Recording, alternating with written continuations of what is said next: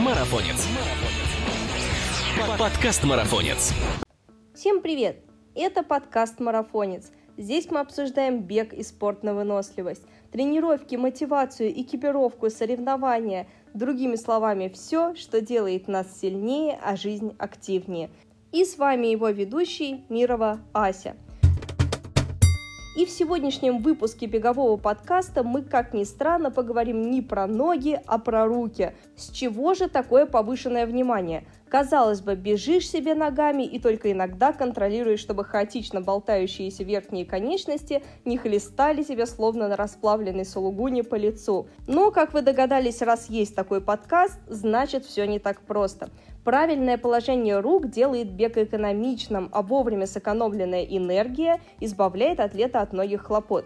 О том, какую роль играют руки при беге, как правильно они должны двигаться и какие упражнения помогут выработать нужный навык, рассказывает российский спортсмен, тренер, действующий обладатель рекордов в самом массовом сверхмарафоне The Comrades и участник Олимпийских игр Леонид Швецов.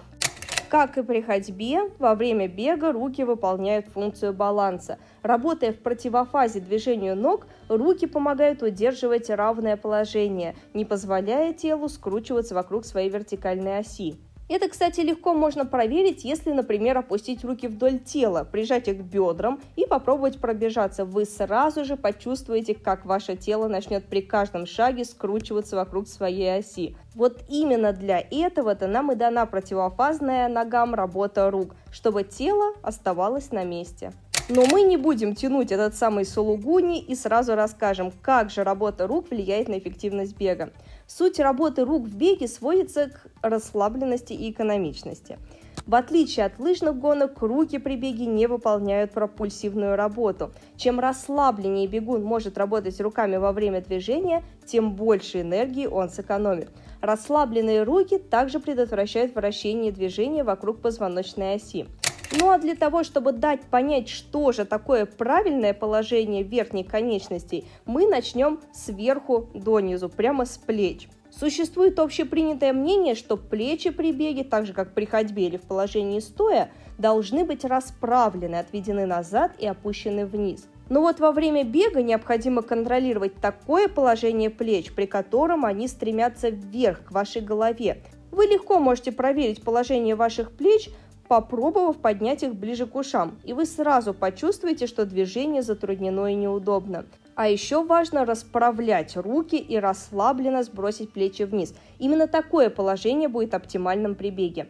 А еще очень важно контролировать, чтобы плечи не стремились вперед, так как при таком положении способность грудной клетки раскрываться при дыхании снижается.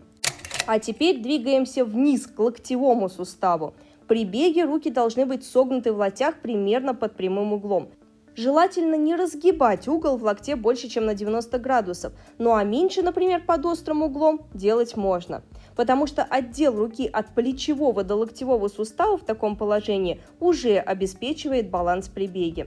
Когда же мы разгибаем руки больше, чем на 90 градусов, то получается слишком активное движение, как при спринтерском беге либо руки становятся слишком большим рычагом, и, соответственно, время движения этого рычага будет увеличено, что в свою очередь плохо скажется на каденсе, он будет просто снижаться.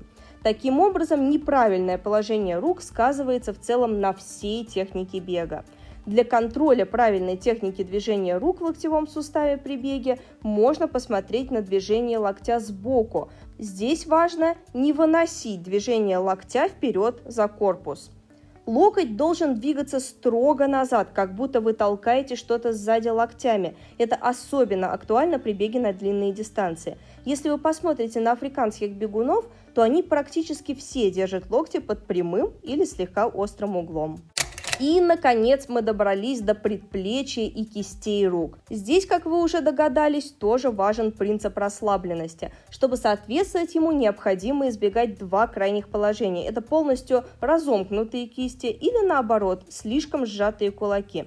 Оптимальным положением будет слегка собранный кулак.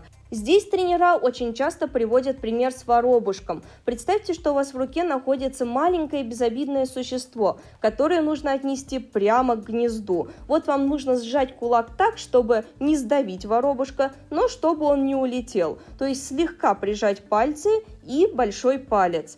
Но не слишком сильно, чтобы не передавить кровообращение. Оптимальным положением будет слегка собранный кулак. Большой палец при этом лежит сверху на пальцах. Это важно для расслабления мышц предплечья. Если смотреть на бегуна сбоку, то кисть должна иметь положение, при котором она продолжает линию предплечья.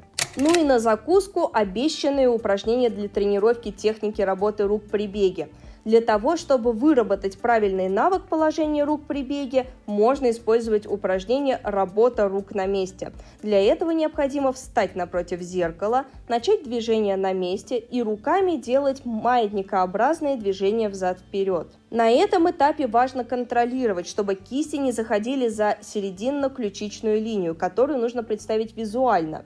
Представьте себе прямую линию с проекцией вперед от середины ключицы. Вот именно эту линию рука при беге не должна пересекать. Удобнее, конечно, этот процесс контролировать при помощи палочек или веток. Возьмите в каждую руку по палочке, зажмите ее в кулаке и выполняйте движение руками, как при беге. При этом палки должны двигаться почти параллельно и не пересекаться впереди вас.